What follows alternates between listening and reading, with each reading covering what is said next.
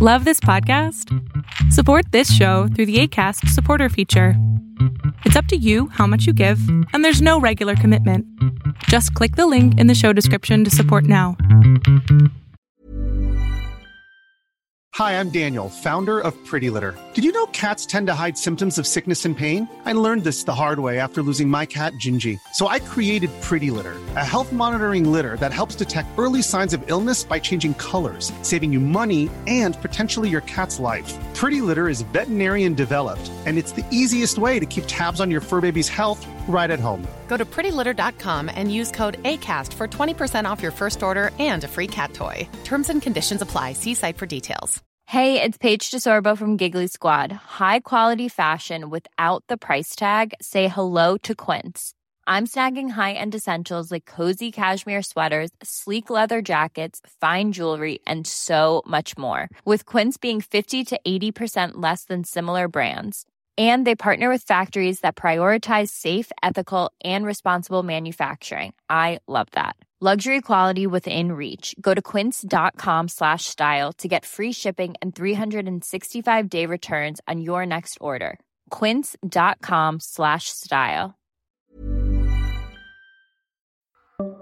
Welcome to Bravo Happy Hour. I'm your host, Megan O'Donnell. Grab yourself a drink and join me every Tuesday and Friday to talk all about Bravo TV. On Tuesdays, I report on all the latest news stories happening in the off screen lives of our favorite Bravo celebrities. And Friday bonus episodes range from one season wonder recaps, Bravo celebrity product reviews, book club discussions, very random deep dives, and so much more. Sit back, grab your drink, and enjoy the show. Welcome to Bravo Happy Hour. I'm your host, Megan O'Donnell, and this is part three of my High Society deep dive, which is Tinsley Mortimer's show on the CW that came out in 2010, I think. I'm here with Bravo Happy Hour's international correspondent, Jasper. Welcome back to the show. Hello again. So, High Society, just the greatest show. I've had so many people in my DMs being like, I had no idea this show existed. Thank you so much. I'm like, you are so welcome. yeah, it's, it's it's a great show. And I didn't watch it when it was out yeah. originally. I think I watched it like I don't know, like four or five years ago, but it was one of those things that like I watched just like for no reason and didn't really retain it. But this is the first time I'm kind of watching it with with a keen eye. no, I've seen it. I think I saw it back then, and then obviously through the years I watched it now and then again when when there was a dry spell of um, reality TV. it's kind of one of those that you kind of always can go back to. Like for me, I feel that way about Real Housewives of New Jersey season one. If I'm ever having like a really bad day, I'm like, just throw that on. I know I'll be happy. It's it's an old, uh, trusty old television show. So we start this recap on episode four, which is called Page Six. It starts off with Tinsley getting ready to go to the opera. She's getting her signature curls, which have been a topic of conversation in the Real Housewives of New York because when she started RHONY, she was like trying to get a new vibe, a new way of dressing, and she's trying to like get her groove back. And she was like, I'm getting rid of my signature Tinsley curls, which then you kind of see on the show. It's like she does kind of constantly rock that signature curl look. I think like Tinsley's biggest moment on RHONY is when she was like at the Big Apple Circus crying in that like little circus girl Um, outfit. Yeah. in the clown makeup. I'm so actually her- unhappy. Her comeback to society. yeah. yeah, not the Garo Sparo fashion show. so she's getting ready for the opera. At this point, she's kind of talking about how she hasn't heard from Casimir since Dale's freak out at the event. And I think safe to say the two of them are over. I think if your mother acts like that, the man you're dating most likely will not be calling you back. Then we go over to Paul at his apartment. And we were talking about his apartment in the last episode, and it's on the Upper West Side. And Okay. the apartment itself is all white, really boring, but full of like old wood furniture, which kind of gives me the feeling that this is probably like a family apartment that he is just squatting in because Yeah, definitely. it just looked like an old fancy rich person's place, not like a young dude in his I don't know. How old do you think he is? Like late 20s? I hmm, I thought he was in, in his mid twenties. Yeah, probably late twenties, but I thought something like mid twenties. Age. I feel like Tinsley was one of the oldest on the show. Yeah, I think so too. Okay. Okay. So Tinsley was 35 on the show. Probably explains why Dale was like, I can't believe you're leaving this man. You're not going to be able to find love again. Jules was 27. This is good. All right. Give me. like thirty-five because of all the cigarettes and alcohol she abuses. but besides the point, so we then go to Paul at his apartment. He's saying, like, I've been a stylist, I've worked at Vogue, details, paper, but like I took a back burner on my career because things have been really crazy lately. like, uh, that's not good when your partying is taking over your career, or as a career in quotations. So he ends up calling Tinsley to see if she would want him to style her for the New York City Opera event. And it's funny because it, you can hear like Tinsley pick up the phone and she's like, um, yeah, I, I guess. Like, I guess you can style me. so, so she I says, didn't yeah. know you were a stylist. Yeah. It's subtext. Oh, 100%. And then we see him like eventually going to some showrooms and the lady was like, "Oh, so like uh are you pulling any other are you pulling for anybody else?" And he's like, "Actually, this is like my first time doing it." and then he's like, "She's a bitch. She asked me questions." The only thing she says she wants is a dress with a lot of color and that she's a sample size or size 2. This is also one of those shows that you don't really see people eating. A lot of shows you don't see people eating, but this one they don't even go to restaurants. They just are at bars or someone's hotel room apartment. so true, but then we get this one shot, I don't know what episode it is, outside the hotel room, all those um, trays lined up from room service. So yeah. they must have eaten when the camera was off. Yeah, I well, I think we were talking about that in one of our recaps where it was like you could tell Jules calls room service 15 times a day to be like, um, can you bring up a bowl of blueberries? 45 minutes later. Hi, um, can you guys bring up two hard boiled eggs? Hi, can you bring up an iced coffee? it's like, no, just one order. One order. so okay, they get off the phone call, whatever. Then he is sitting there and he gets a text from Guest of a Guest, which is like this gossipy website um, based in New York, which doesn't, I don't think, produce any articles anymore, which I was shocked about. And he was saying he gets this text that he supposedly, supposedly vandalized Cleo's apartment building. So Cleo is Jules's friend. And he was like, I went to her apartment and saw these hideous wall sconces, and I just like started ripping them down. Pull the Ramona. That is a Ramona to a T. Actually, he did it first. Actually, Ramona's probably been pulling sconces off walls for the last 40 years. Yeah, but it's so true. I mean, or maybe she watched High Society back then, or when when they were in the Berkshires, she was on YouTube rewatching High Society and got inspired. I would die for Ramona to like be on her iPad watching High Society in the fish room. Or no, she actually what, what was it? The, the Moroccan room. They were like everybody hates the Moroccan room. Nobody re- even remembers the Moroccan room. so the reporter ends uh, reporter ends up calling him and reporter Carson is like, "So, like tell us what you think. Like what's your statement on this?" And he's like, "Mhm, I'm dealing with it." and and he seems like he's somewhat embarrassed by it, but it also seems like he doesn't care and has like no remorse or regard for property. Uh, and I mean, we'll deal with how he deals with this eventually. But as much as he doesn't like that he's in the press, he still thinks he's fabulous that he's in the press, even though it's for another thing that is just a a stain on his own reputation. Like he thinks like the bad press is good press, but it's when it's only bad press, it's just not right? it's not good. He probably doesn't uh, like know the difference between good and bad press because he only gets bad press. yeah. I mean, have you ever found? I mean, it's hard to find anything about those people, but have you ever found an article about him that was positive? I don't think so. No, I haven't. And even like in the past like like the past articles about him all pretty much stopped in around around 2013. Like there hasn't really been Yeah. anything since then. So we will be doing a Where Are They Now episode on these people. I had It's so gonna be five minutes because we can't find. I know. I know. I know.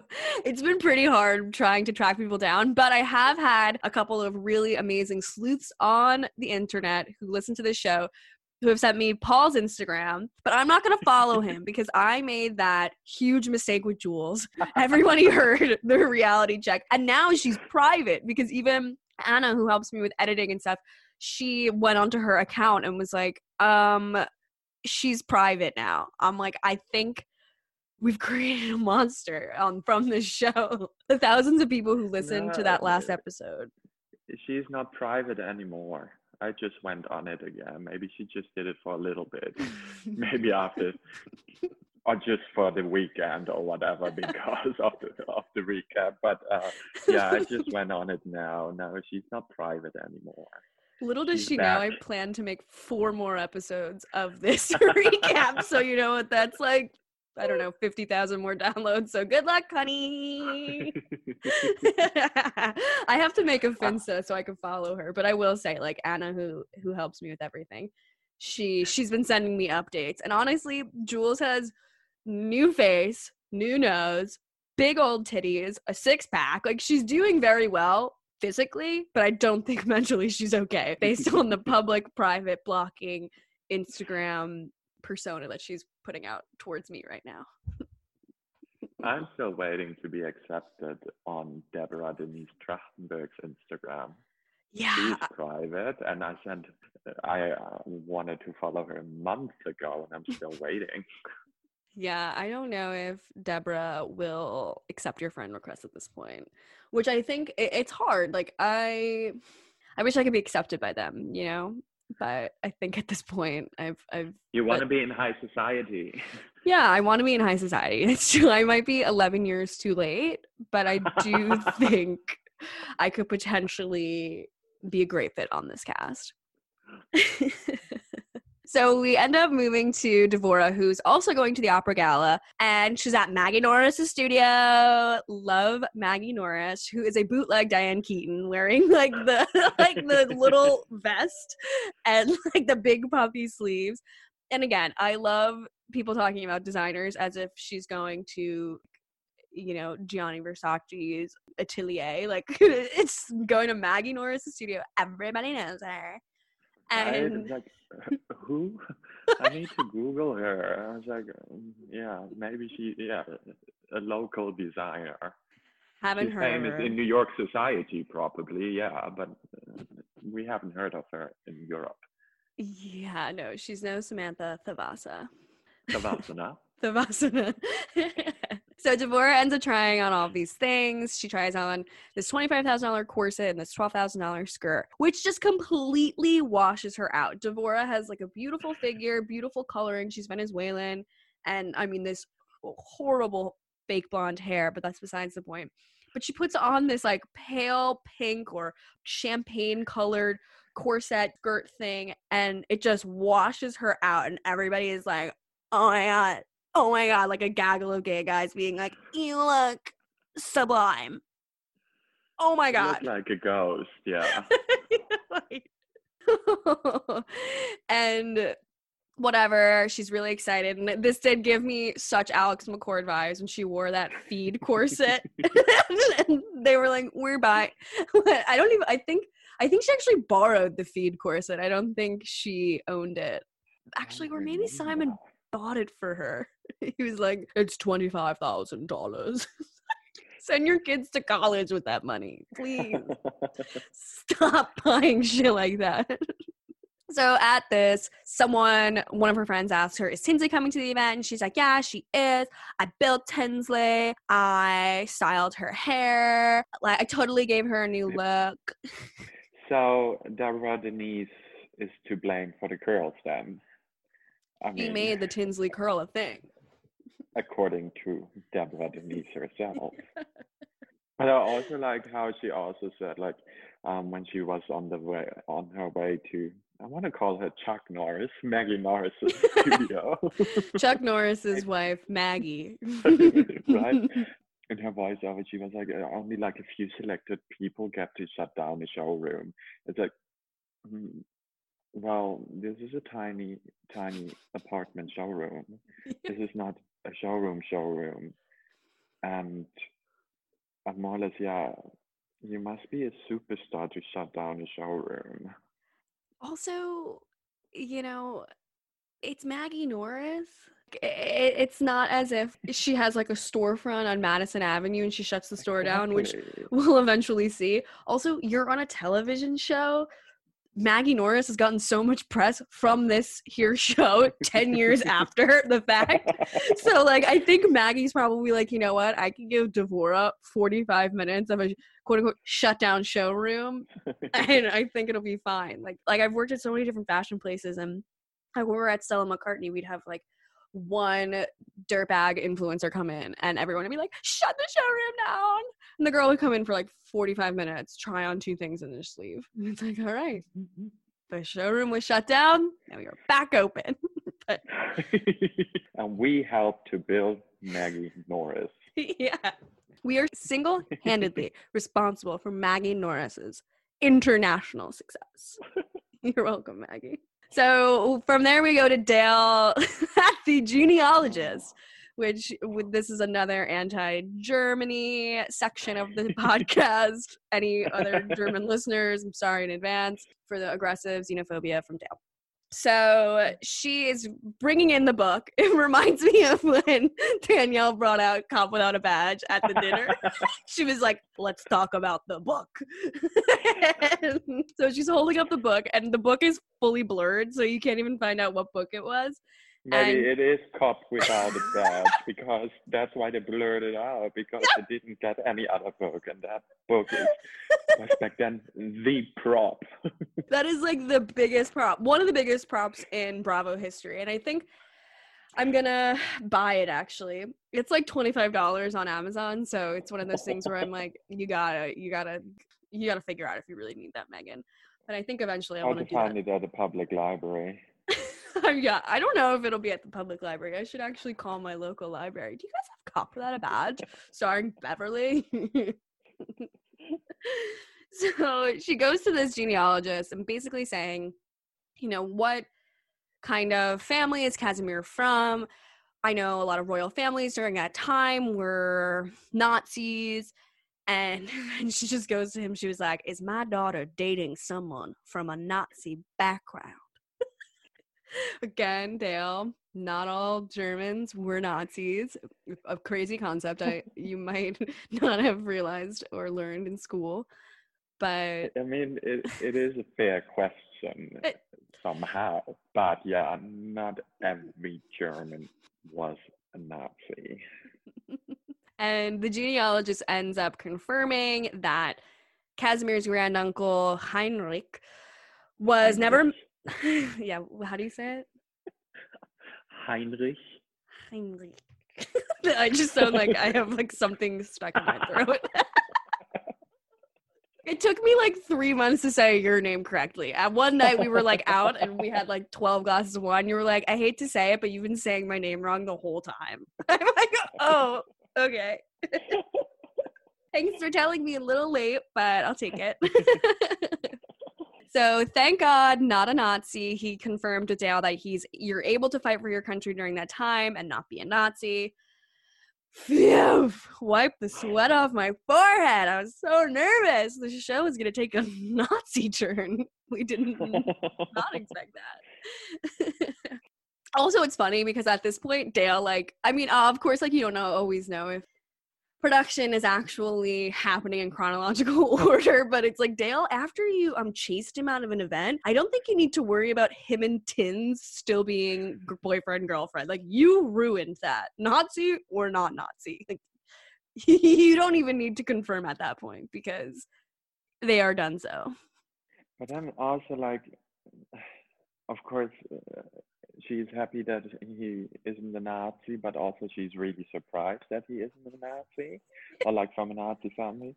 But then he, she also is like, he has no crown, no jewels, no land. It's like, so she still is uh, worried about him. and is actually implying that he is not a real prince. I was like, no, you fucking idiot. Everyone, like in European royalty, you don't have to be a king to so your kids are prince and princesses. Every I don't know what lord, lady, whatever, all the kids over here are called prince. They all have the title prince. So it's not like his parents have to be king and queen.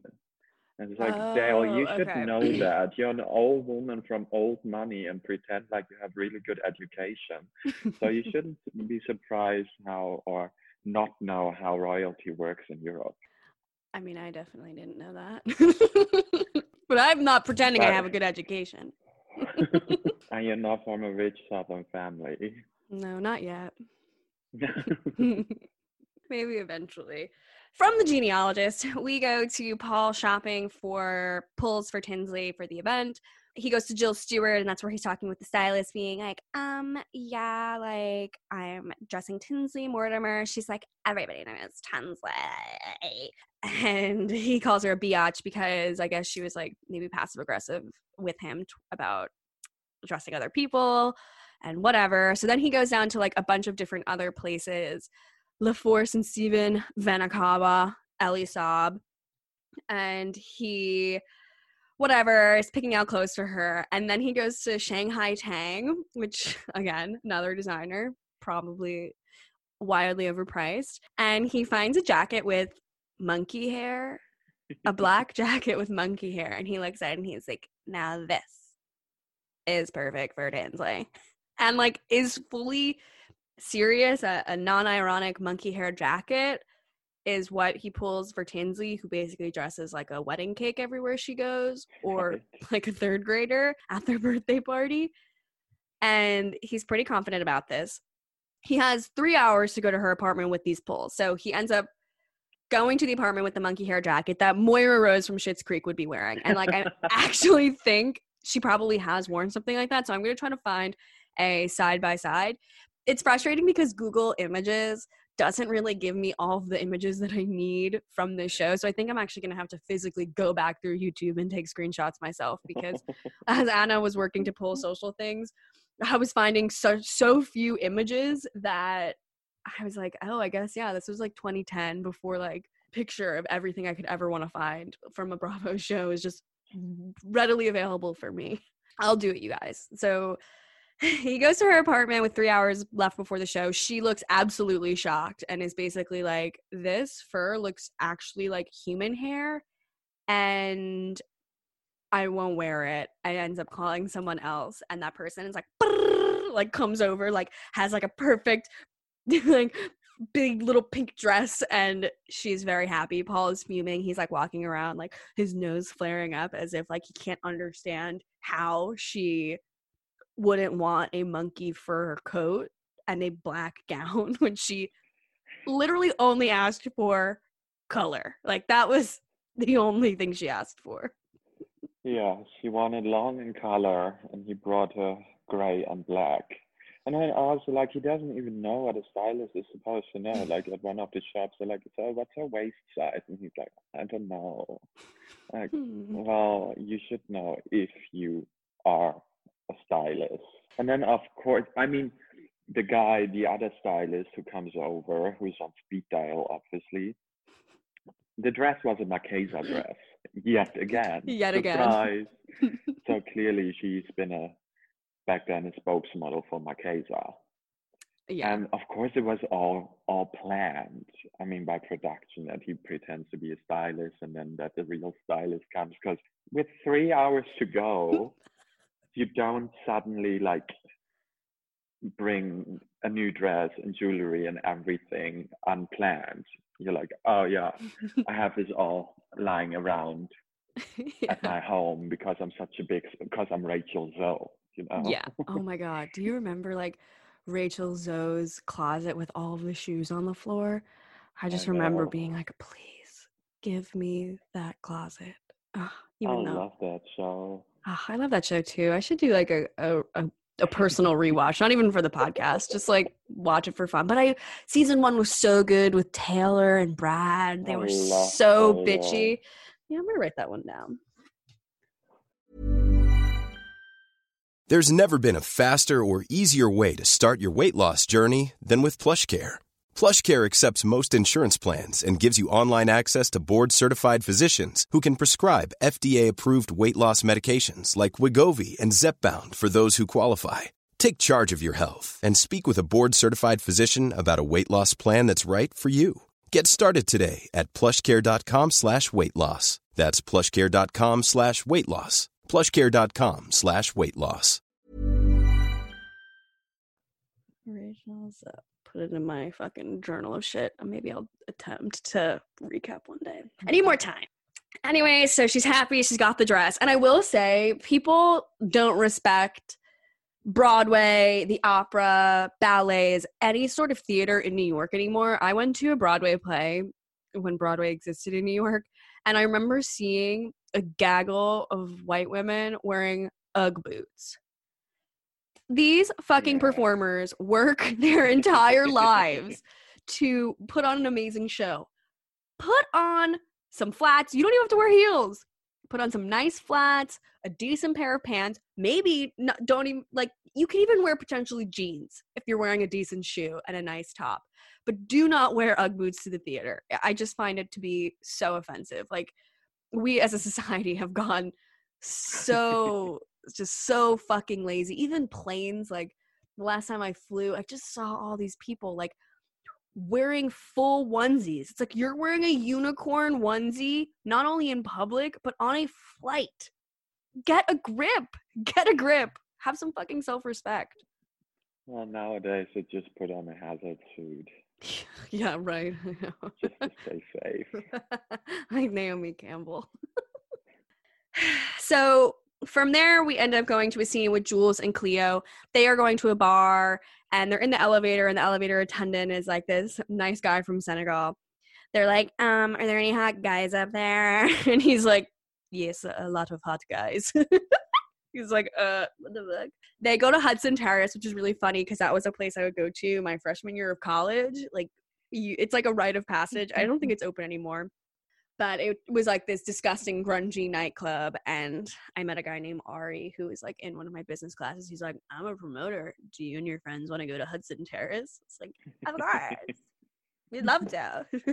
And like before we'd go in he'd like pass out fake ids to all of us and one time he gave me a fake id of an asian girl named grace cho and i got into a club in manhattan with it. Okay, Grace. Shout out to Grace Cho, my soul sister. Looked nothing alike, truly nothing alike. I'm like, this kind of works. She's like 30 pounds lighter than me, too. I'm like, mm, I put on some pounds, freshman 30. so Jules and Cleo are sitting at this table. These cute guys come over and they're like, flirting with them. You see a like a, a testimony of Jules being like, I really like guys who are like well traveled and really smart and whatever. And one of the guys sits down and he's like, Oh, I'm Remy. And she goes, Oh, are you French? And he's like, No, I'm German. And then Jules puts her like two fingers above her below her nose to do like a Hitler mustache, does like the Heil Hitler fucking hand gesture, and then just starts speaking I mean, you tell me, was it gibberish German? like, what was that? Nobody knows. Of course it was gibberish. Oh. you pretend to speak German. It's the same. yeah, whatever I would say is what she was saying. And Right. so the guys look completely stunned. They're like, the fuck? What are you doing? And Cleo looks at her and she goes, oh my God, what are you doing? And Jules goes to her, like, looking incredulously, like, it's Hitler. It's a Hitler impression. Yeah, Jules, we know. We know it's a Hitler impression. We're not asking who you're doing. We're asking why are you doing it? Cleo then is like apologizing to the guys, obviously. and I don't think they went home with them. oh God, yeah. Again, German bashing on that show. Yeah, and this actually might be the last of the German bashing. I believe. Within my research, I believe this is the last of it. So, yeah, this isn't a good scene. Cleo ends up like going up to her and is like, You're a mean girl. And Jules is like, Um, if I'm a mean girl, then what are you? Cleo's like, Well, not you. Like, I might be mean sometimes, but at least I'm not homophobic, racist, anti Semitic. I don't know. The list kind of goes on, but I'll, I'll stop it there just in case she's listening to this. Hey, Jules in Madrid, unblock me. Come on, Jules. we can be friends. Went to school with a lot of fucking assholes like you um, who are equally as plastic surgeryed up and trying to forget who they really are. Oh, mm, God, I mm, mm. love rich assholes. So from there, we go to Paul at a wine bar by himself. He calls his mom to talk about his new press and was telling her about the wall sconces. He was like, We all were breaking them. And it's like, No, honey, this isn't a we thing. This was a you thing. he begs his mom for more money. She gives him a check for two grand and he pays it. And he doesn't feel bad about it. No remorse. Not surprising. And you know what? You create a monster when you allow your kid to just have zero responsibility. Like, your kid will never be like a respectful human being when you keep bailing them out. The mom is like, "I- I No, yeah, but that it's like, yeah, you create the monster, so yeah, you probably do have to pay for it. I think she's at the point where she's like, yeah, well, it's my fault, so I'm gonna pay for it anyways, so other people don't get too too mad at him. I also like how he then says in his confessional or voiceover, like, yeah, he did the adult thing by paying for what he broke. But like, yeah, you did the adult thing by paying, but you asked your mother for the money. you didn't pay for it. Your mother did. Yeah. And like he's making it seem like, yeah, he's so mature and an adult, but like let's look at the problem itself. You literally were ripping down wall sconces. like that in itself is just so childish and unnecessary. Uh, like who hasn't been drunk? Who hasn't acted a fool? But to go and rip wall sconces uh, in an apartment building and I don't know what the sconces looked like. Hey, I've seen a bad sconce in my day, but never in a million years would would that ever like be a thing to do just like wrecking pers- property that is not yours just is so entitled and just delusional to think like oh this doesn't matter. I can fuck this up and have zero repercussions. Oh $2000 to fix it? Mhm, whatever. We all did it. It was all of our problem. Like, i just don't think so. I don't think I cleo would do that in her own apartment Cleo is really little anyways. she wouldn't even reach. yeah so from Like, there yeah, we I think I oh. might have broken a glass once or twice when I was drunk, and but that not even on purpose. Yeah, I mean, I will say one time I was really drunk years ago and it was like after Halloween and I saw a pumpkin on someone's like step and I smashed it. but I've like literally had like remorse dreams about it. Like I felt like a fucking asshole. I was like, well, why did I need to do that? It was a moment. I was feeling like a dick, but you know, well, granted, I didn't like go back the next day and put twenty dollars in cash in their mailbox saying I'm sorry. So maybe I'm just as bad as Maybe you should do it now. Yeah. Do the yeah. adult. Yeah, I have to go back to fucking Portland, Maine and do it. it was an interstate it was a different state that I was doing it. So I was just feeling like invincible. no one can find Probably a warrant out for you. yeah. Uh, but you know how it is. Bad press is press as well. It could be huge for the podcast. Pumpkin Smasher, Megan O'Donnell. Megan Grace, Chow Calderon. yeah. Oh my god, I could totally be in the Johnson and Johnson family, or at least say I am.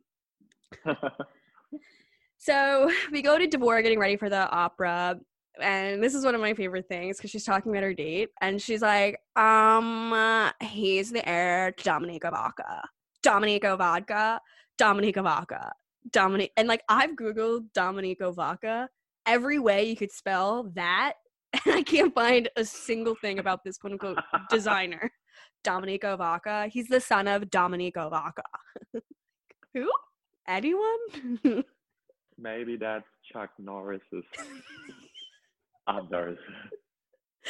His custom Design. suit mail maker. Oh and then oh, God. also clearly her- her date didn't even know where they were going because he wears a day suit. yeah. It's like I reckon production went down on the street and was like, "Hey, you, where you coming from? I just finished work. Do you have time to go to the opening of the opera? Here's here's twenty dollars, and you'll be on TV." He's like, my dad is actually Dominica Vaca. Do you guys do you guys know him? She's like, Dominica Vaca? What? What?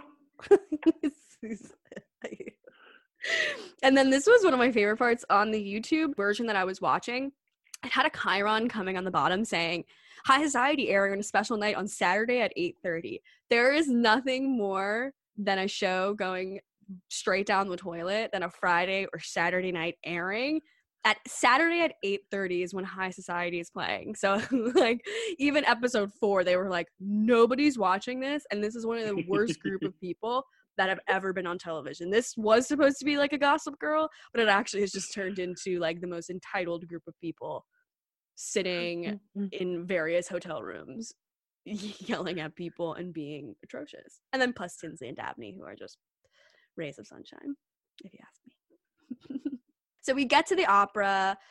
Tinsley ended up wearing the pink Marchesa dress. She said, These types of events make me feel really special.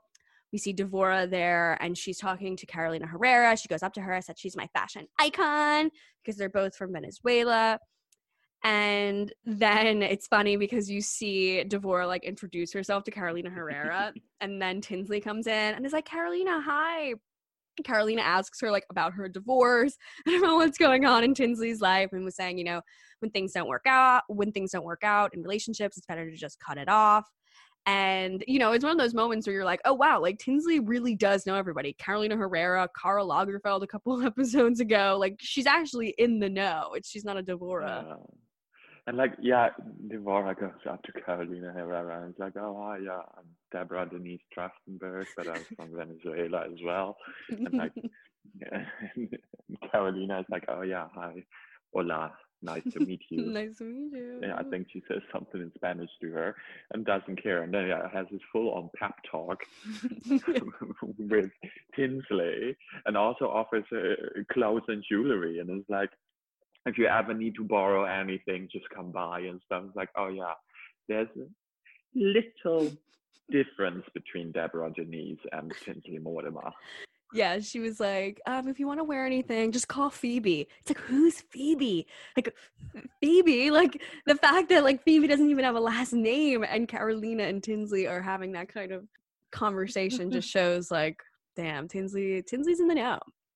So then we kind of see Tinsley. It's kind of funny because we're getting like uh, above shots of the party. And so you're kind of like seeing Tinsley like scurry around Deborah Denise and you see them kind of like kind of near each other and then they end up crossing paths and Deborah is like Hey Tinsley, it's been a very, very long time. and Tinsley's like, Yeah. like, like walks away and then you see Devora like basically take out like a brown paper bag from her little purse and like so she's like, oh my god, Tinsley hates me. Tinsley won't even talk to me. She didn't even ask me how I'm doing. Yeah, Girl. she keeps insist, insisting that they were really good friends. And it, it really looked like Tinsley didn't even know her. Yeah, Tinsley was like, hey, all right, what's up, girl? Like, Who are you?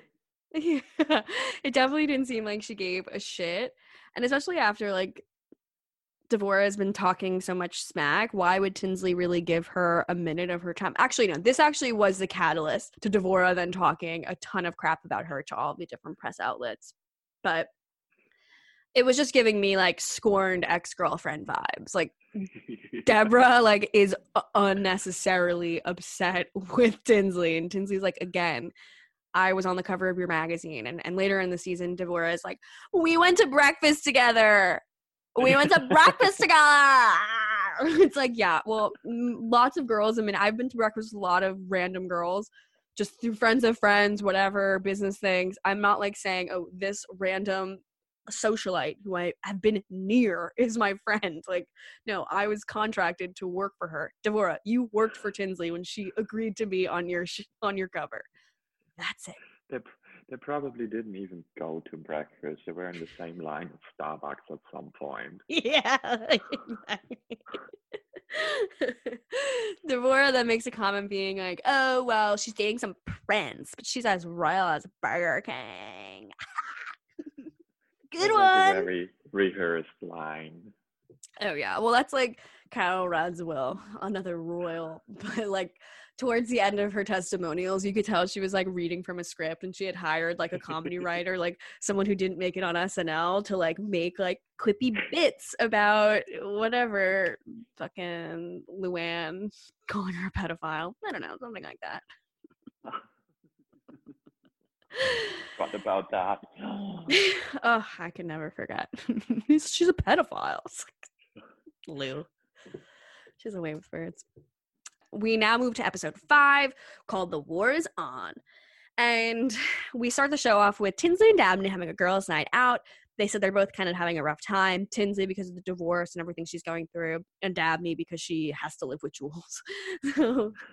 so they shut down La Perla, which I want to tell Deborah Denise that is called shutting down a showroom. the two of them shut down La Perla on Madison Avenue and are prancing around drinking champagne in like $400 negligees. And I will say, like, La Perla, a couple years ago, I worked at Conde Nast and we like had to get La Perla for something. And I remember like being on their website. I'm like, oh, $212 for a thong that literally has like enough fabric to just nothing is covered. I don't I don't want to go into details of the anatomical parts of my body, but nothing would be covered for over $200.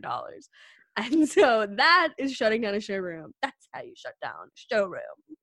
In your face, Deborah Denise. In your face.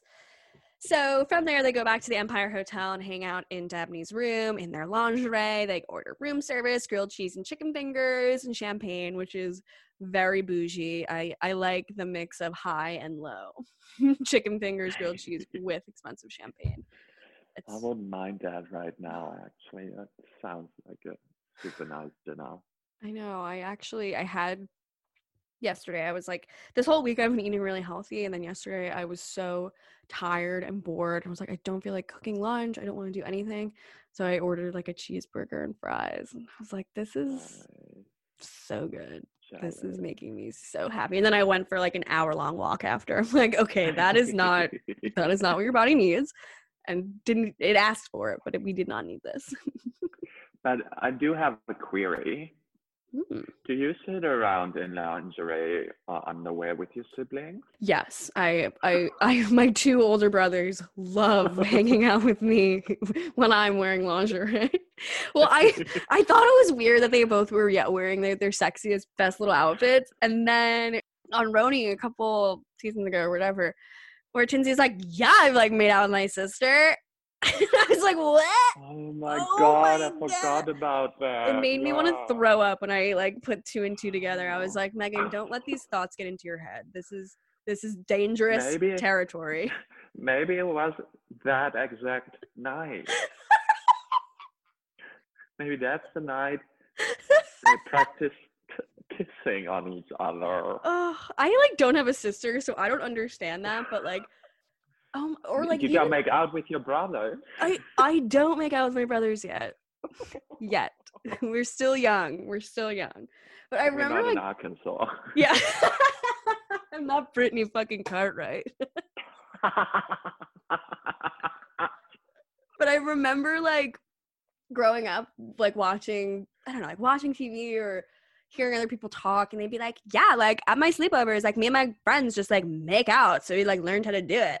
Like, none of my friends asked me to make out when I was in seventh grade. No one was like, "Let's kiss and practice on each other." Like, and I remember feeling like weird. I was like, "Am I the freak or are they the freaks? Like, what's happening?" Like, I just don't get it. I'm like, and also like, you need to practice kissing. Don't you just like kiss and then do it? And the first kiss, you were like, huh? Like, that was not that was not what I felt thought kissing felt like. And I wasn't like one of those kids who like kiss their parents on the lips. I find that to be like a little weird. Like after you're like out of diapers, I feel like there should be no kissing on the lips with the kid and the parent. But I'm not a parent, so I don't know. But that's besides the point. We've gotten to an incest hole, Jasper. well, the German bashing is over, and now it's the uh, pedophile and incest bashing. we have to go to something more. American. Incest. God. right, let's move on. yeah anyways moving on um to one of actually my favorite scenes paul is at peace food cafe by himself and he's reading an article about himself about mm, like fucking up the sconces in the wall and like the waitress comes over to like drop off the coffee or something and he's like it's not like rock stars having broken things in hotel rooms and like is talking to the waitress about it the Hello. waitress is like what are you talking about Yeah, that's the thing. I was like, ah, he sits down and reads page six to the barista. He's like, yeah, the barista doesn't give a fuck. It's like it's one of the. It looks like one of those paid friends. Yeah, exactly. It was definitely like she was a Craigslist person where production was like, "Hey, um, we're gonna have to give you a day rate, um, and you're gonna have to attempt to look at Paul and actually have a conversation with him." And she actually did such a great job acting like a disgruntled employee. I think she really nailed the nailed the gig. and, he has the worst laugh. I hate his laugh so much. I can't even do it, but it's like it's so weird. I, oh, Yeah, he is just a little shit. Then he was saying that a blog called Um No, oh, actually no, uh, that a blog post called Um No wrote about how Tinsley's dress to the opera looked like a wedding cake, and they said it was more cake than fashion, which I really think is poetic and and great great way to describe her.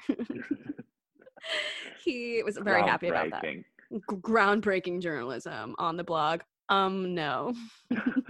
I mean, yeah, of course he was happy about it, but like, imagine if she would have won the monkey cave. what would they have written then? Social suicide. Tinsley Mortimer slaughters monkey for jacket. So then we go to Jules at the hotel. She is on that couch, which is always danger zone when she's sitting on that couch where she's very upset all the time. And she's like calling the front desk, um, can someone please come up here and clean the vomit on the floor and clean all the countertops? It's like, why is there vomit on the floor? You are an adult 27 year old woman and you're not shamefully cleaning up your own vomit. People vomit. It happens. But you shamefully clean it up the next day. And that's that. And she literally says on the phone, I don't understand why you think I should pick why I should clean it up about her own vomit. Like it's not like she has a dog or a child. It has to be hers. Yeah, She's maybe a- it was that Dabney. Oh yeah, well, I could totally see Dabney throwing up on a carpet. She's got. yeah, I mean, uh, uh, uh, probably the night before was the lingerie night. oh, it could have been so- Tinsley's puke. Chicken fingers and champagne doesn't go well together, maybe. Doesn't sit right in my stomach. the maid ends up coming up and is just like so disgusted and creeped out. Then we see Jules going down to the spa, demanding that they find space for her to get a manicure. The spa is like, you know, Jules, we always try to make exceptions for you, but today, like, we're really booked, so we won't be able to um, accommodate you this time. And she's like, um, whatever. I guess I'll just like find a place that's better at doing everything. Just such an And you can entitled see, ass. like, ha- yeah, you can see by the receptionist saying, like, we try to com- accommodate you every time. That, like, if she, if the receptionist reacts like that, then clearly you have done a lot of shit to piss people off at the Empire. I mean, it must be like the talk of the hotel, like how big of an asshole that girl is. Like everyone on their lunch break is like, "What did Jules do to you today? How did?" if you have been personally victimized by Jules Kirby, raise your hand. and they probably only stayed at that hotel for a week. I mean, it looks like the film was shot within a week. It's only eight episodes, 20 minutes. and she gets So- customized sheets for like her seven night stay. Yeah. So in that short time period, she has done a lot of shit. so then we get a scene where Paul and Tommy are hanging out to quote unquote celebrate his victory against Jules Kirby. So he's taking his victory of paying back for the sconces um, as a victory towards Jules because he thinks Jules called guest of a guest to tell them about this hot story. So he calls to order a bouquet of black roses for her. And the guy at the flower shop is like, um, is this a joke? And he's like, absolutely not. He said, quote, I felt like a million bucks after my page six thing. you were shit on in page six. Like, this is again not a good look, Paul. I just need you to realize that. So he is on the phone with the flowers guys and he says, please write on the card, thanks, bitch. I'm hotter than ever. XXX PJC. and then we get the scene of Jules getting a knock, knock, knock on the door, and it's the guy downstairs delivering the flowers. And she goes, Are you fucking kidding? when she sees him, and he goes, No. He gives her the flowers. She looks at the card, rips it up, and is like, I'm done filming. I'm done filming. Rips off her microphone. And one little thing I really enjoyed was that the people at the flower shop capitalized bitch. Paul didn't specify the capitalization of bitch that we saw. Mm-hmm. And so I like that they took that as their own artistic way of of printing this completely disrespectful card. It's probably the flower shop at the Empire. So they were like, this is our payback. yeah. fucking bitch. I would have thrown a fucking in there just to lay it on even but- thicker. Yeah, she rips off her mic and is like, I'm done with filming and uh, all that. And I'm like, why did she get so upset? Found that it- it's, it, she knows the the flowers and the card are from Paul. So why is she so upset or also surprised that it says bitch? Yeah, and the fact that she's like ripping off the microphone and she's so upset about it is shocking considering he's been to like 10 different events screaming at her like you burned your family's house down, you faked cancer, you know, you're an asshole. I genuinely tried to throw a glass in your face like and shatter the glass in your face, not just like get the the liquid in your face. like I'm trying to hurt you actively. And she's like, but he sent me black roses. That's so disrespectful. He called me a bitch. He called me a bitch. Well, also, it could potentially be like he's like, I'm hotter than ever. And so she's like, wow, like me calling the press on him for a, a really like embarrassing discrepancy actually made him feel good about himself. So she might have been like, damn, did my plan actually backfire? Because this guy is so out of touch with reality that he's genuinely excited about being mm-hmm. in the press mm-hmm. for this. Okay, so we see Paul and Tommy going to an event at the Four Seasons. Devorah is also there. He says, I saw Devorah with that gross crocodile Dundee hair and her big fake tits.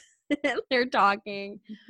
Devorah is obviously telling him, My dress is Maggie Norris. it's Maggie Norris. and he goes, I think she's my friend on Facebook.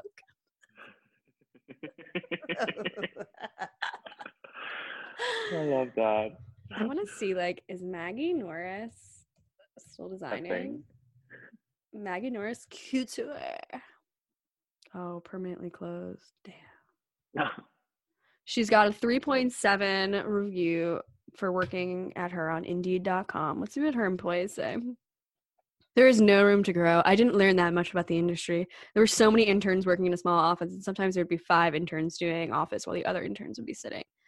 Yeah, that sounded like me working at Stella McCartney. There was like literally 25 interns during one like college semester and it's like oh 25 interns would actually equal three full-time positions and rather than paying three full-time positions they're like let's just have these little slaves running all around That's- manhattan That's um where Sonja Morgan got the idea from having interns then. And it's crazy because after working there, I got all of these emails on LinkedIn of people being like, oh, I'm actually starting like a class action lawsuit against this company and this company and this company because of unpaid internships because they were like just horrific. And I was like, I'm not going to do it because I actually quit that internship with one of the rudest emails I've ever sent. I was like, this is an embarrassing company. Stella McCartney, you could suck my dick. Yeah, you make some really nice stuff, but like your management style, horrible. I had to make the director of communications his oatmeal every morning. Like that was one of my jobs. I'm like, oh, so I'm putting hot water in oats. I don't need this. I don't need this. I I I can't do it. Fashion is so stupid. Don't get into it, kids. So um, we then see Devora talking to a guy named Mike who works at New York Magazine, which I'm very proud to say is my employer. And Devora is telling them how rude Tinsley was to her because she is no longer my friend. And I'm on a mission to let people know she's no longer a Park Avenue princess. She lives in Chelsea. Yeah, other thing like those reporters again, that were like from Central Casting. I mean, as if anyone would go, "I, Deborah Denise, how are things with Tinsley?" Like, no, those people were paid by production to ask you how how things are.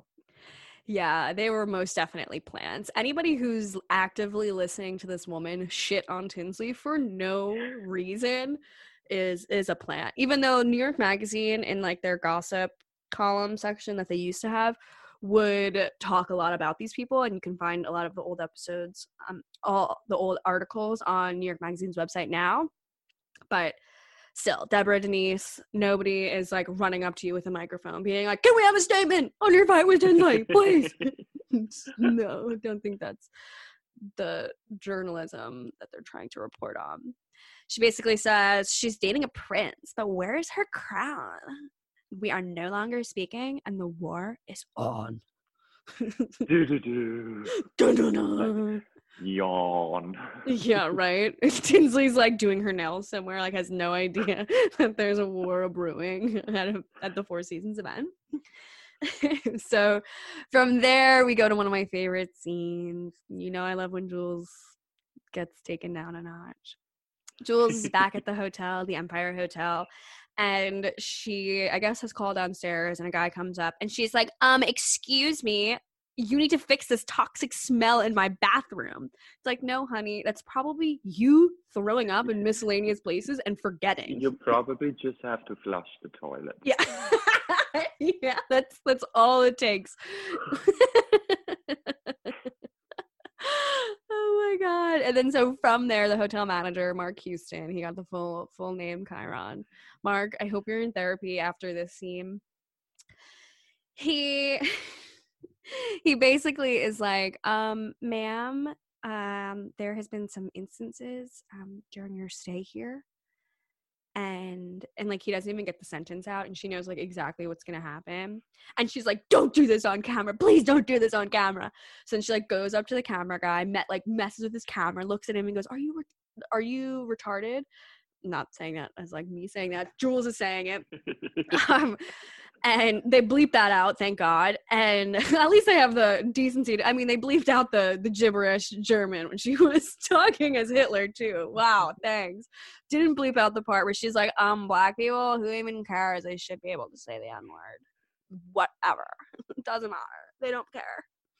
So he she's being asked to leave the hotel. I'm like cringing for her. Like my body is just like curling up i'm so uncomfortable he's basically like you need to get out of here and at the point at this point she's sitting on the couch playing video games which like jules like for whatever reason that doesn't track for me like i couldn't imagine her being a gamer but i guess there's a lot about jules we don't know um, um she definitely didn't want this part filmed She was asked to leave the hotel because someone supposedly got into a fight in the outside of the hotel and they think it was her. She's obviously saying she didn't do it.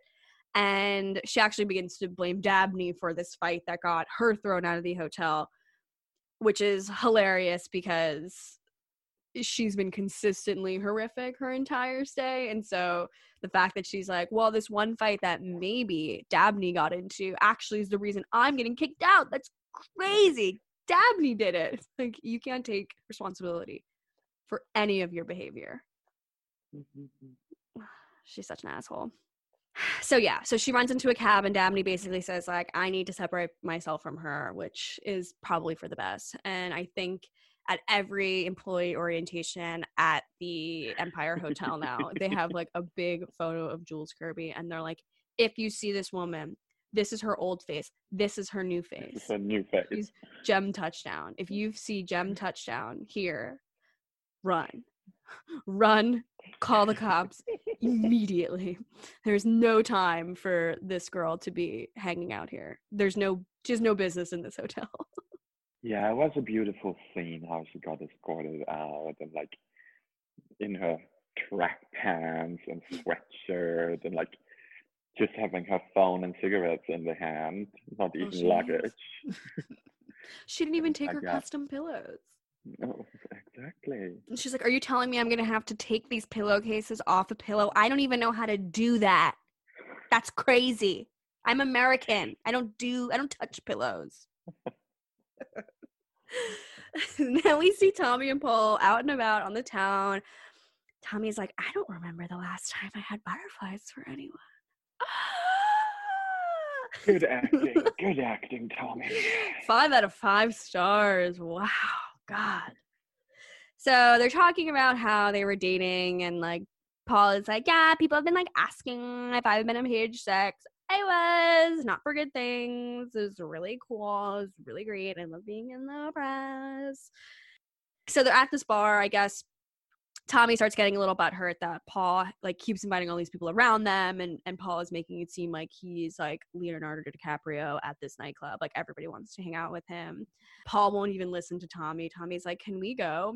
And then this is where like Tommy's acting went from C plus to A plus acting.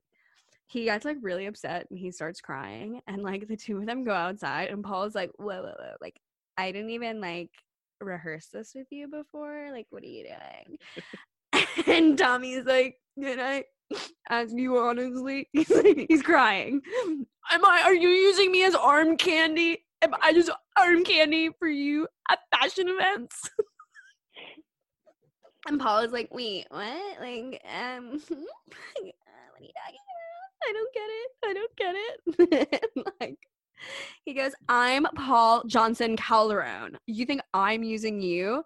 You're maybe using me. Where is there to climb when you're already at the top? I'm Paul Johnson Calderon. It was such a cringe scene. And both of them are completely wasted. oh, Like wasted. they're drunker than drunk. I'm like, God, of course he's using you as an eye candy, and of course you're using him for his money. like, a match made in heaven. right? It sounds like it's exactly what the two of you want, even though I do still think Tommy has Midwestern vibes, even though he is from New Jersey. But like Paul was like, I've n- never seen someone cry. My brain. I cannot You, compute tears. you should know that you're used when you were actually casted to play the arm candy. Yeah, I I think he probably had to agree to have like two scenes where he's crying because I believe he cries in the park later in episode Yeah. eight. He has two cries. I mean, he made his paycheck during the Bloomingdale's outing with his mom. I thought he a really really earned his earned his keep. so from there, we see Tinsley getting off a train skirt, uh, in Newport, Rhode Island, where we see Dale's summer residence. So chic. like doesn't even go to the Hamptons, bypasses the Hamptons, just goes to Newport. they arrive in Newport. It's really beautiful. Newport's like full of old, beautiful mansions, and they go to this place called the Marble House. And it's just like this gorgeous home. They're touring the back halls. And Dale always will find a way to remind Tinsley about her failed divorce and her failures.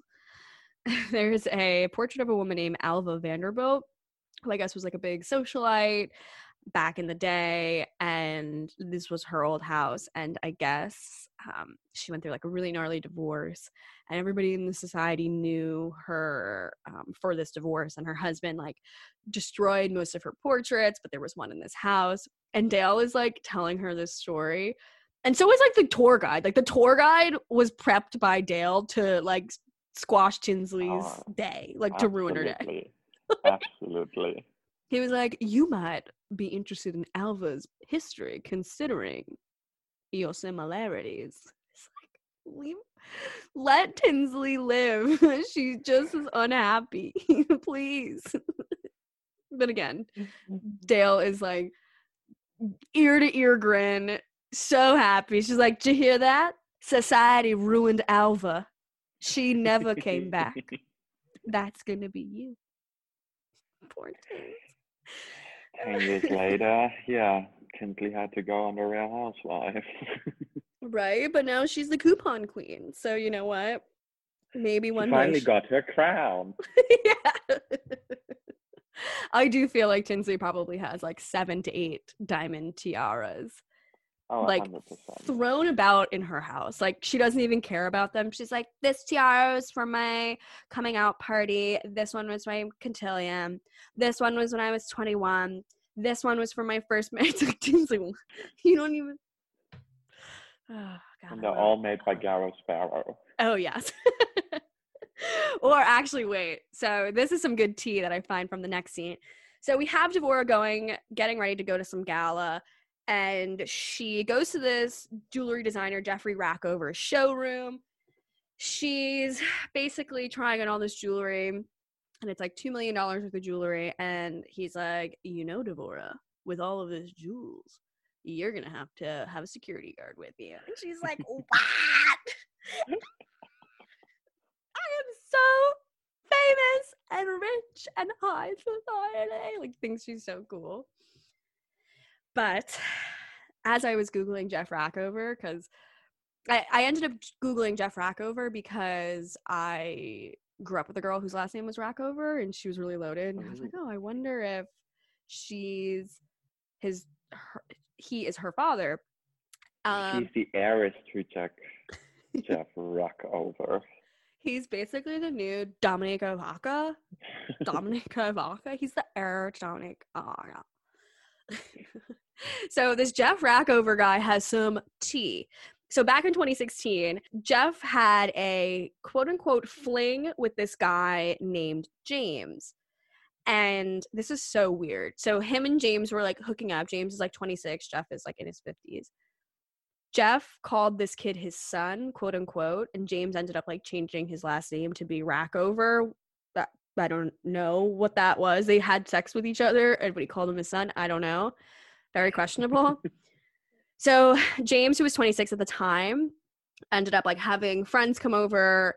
So James and Jeffrey lived in the same apartment complex. James was on the fourth floor, Jeffrey was on the 32nd.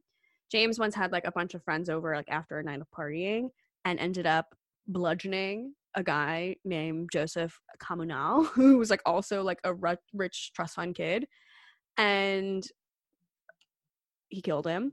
And then Jeff like cleaned up the dead body with him, and then the two of them drove a car to New Jersey, tried to light the dead body on fire, and buried him in a shallow ditch. No. oh my god. I didn't know that. It took a turn. whole show is taking a really weird turn. Six years later. Yeah, yeah. Um, yeah, so that's Jeff Rackover. And then obviously page six, gotta love him, was saying that he had a lot of A-list clients. Oprah Winfrey, Diana Ross, President Trump. Oh, former President Trump. So Yay. Not surprising that Trump and Jeffrey, another Jeffrey that Donald Trump is friends with, who's a disgraceful piece of shit. Oh God, I love this Oh. country. But then also like that whole, yeah, whatever gala or event Deborah Denise goes to is janky. It's Yeah. the weirdest event ever. It's like it looks like it's held in a hallway, just roped off from like the elevators, and her date is in a sweater and a cap, and she's like wearing jewelry for two million dollars. Like this is the weirdest event ever. she has the No, uh, security of guard course, again, her. she speaks to like the the reporters and everything and talks to play. I think like yet again, this is not a real event because we only get the real events and charity ga- galas with Tinsley. This one is set up by production so Deborah Denise can go somewhere. it reminded me of from the Real Housewives of DC that Republican healthcare event where it was like Yeah. in that fluorescently lit ballroom of a hotel where you're like, oh my god, they started preparing for this event three hours ago. Like, is that a solo cup in the background? Exactly. so so yeah deborah denise trachtenberg is at this event. She's talking to the new york magazine reporters and she's like by the way i'm wearing two million dollars worth of jewelry and that guy over there is my security guard as if like anybody gives a shit. Clearly she didn't see how to lose a guy in 10 days. That was a huge um, plot line in the story where he, she like went to the party was wearing the jewelry and then left and I digress. I digress on a great oh. rom com. I watched it a couple weeks ago. but she ends up like talking to these two reporters, and they were like, actually, I don't even know if these were reporters. I think these were just like, again, paid extras. And they were like, wait, Deborah, we saw you like in the magazine, and it, was crazy. And then they were like, I just pulled it up on my phone. and he's, the guy starts like reading out the magazine to her. And she's like, Yeah, I did say that about Tinsley. Yeah. Sh- And then she says, She should be scared of me because I'll do anything to take her down. You think Oh, you're going to take Tinsley down? right? Oh my god. Mhm. It's like the dumbest storyline ever. it's just, yeah, I mean, everyone around Deborah Denise is a casted quote unquote reporter. yeah. Because I was trying to find one of the reporters, um, Mike V from New York Magazine, and I wasn't able to find him. And I'm like, didn't cover your tracks, Deborah. You couldn't lock that one in. Hmm, questionable. we finish up episode five with Tinsley talking with her mom in Newport. And it's funny because the two of them are having this conversation outside, and you just like pan to the background of them, and it's just like 30 mansions, like homes that look like the size of the White House, like big ass homes. And she's basically telling Dale, you know, like, I feel really insecure and lonely because of her divorce and how people have been treating her. And she's saying, like, you know, I know that Topper isn't right for me and feels really upset that Dale is constantly taking his side. And then Dale kind of tries to say, Well, I was trying to save you. I was trying to save you. You know, you've been on and off with this German prince while your husband has been upset and hurting. And Tinsley basically was saying, like, you know, he wasn't able to be a good man for her for two for two weeks, which implies that he cheated on her after two weeks of being married. Exactly, that's what I thought as well. That's Yeah. like, he must have cheated on her right from the beginning. It was horrible. And like it's not fair that you know Tinsley needs to feel this pressure from her mother, especially when like the mom is clearly taking his side. And we even see it like on RHONY 10 years later where she's like so impressed by his new wife's fashion line. I can't remember what her name is. What's her name? Mortimer? yeah, no. She's uh, what the hell's her name? I have like their New York Times wedding. Oh, Tabitha Simmons. Not related to Dandruff. And so yeah, they're kind of having that little conversation. And Dale basically says, you know, she's really sorry, she loves her, and she'll take her she'll take her feelings into account and hopefully will let up a little bit and let Tinsley um, just deal with her divorce like as like a supportive mom, not as a like the truly like one of the worst people ever. Like I mean, I swear, like if my mom was at an event, the dinner where everyone was like holding up hot gu- pic- pictures of hot guys for Tinsley to potentially date, and she held up a picture of me and my ex husband at our wedding. like, I don't think I don't think um, I could really move past that, but No. she was nice. She apologizes, and hopefully they are good. We see Tinsley. We see Dale sticking up for Tinsley a lot in later episodes, which is which is really good. But that brings us to the end of episode five. Thanks so much for catching up with me, Megan O'Donnell, on this episode of Bravo Happy Hour. Until next time, be sure to follow Bravo Happy Hour on all social media platforms and feel free to shoot me an email, bravohappyhourpod at gmail.com with any hot, juicy gossip or just to say what's up. Stay tuned on Tuesdays and Fridays for more episodes of Bravo Happy Hour. And if you're loving the show, head on over to Apple Podcasts and give me some love in the form of a five star review. Thanks for listening and have a great rest of your day. Cool fact a crocodile can't stick out its tongue. Also, you can get health insurance for a month or just under a year in some states. United Healthcare short term insurance plans, underwritten by Golden Rule Insurance Company, offer flexible, budget friendly coverage for you. Learn more at uhone.com. Hey, it's Danny Pellegrino from Everything Iconic.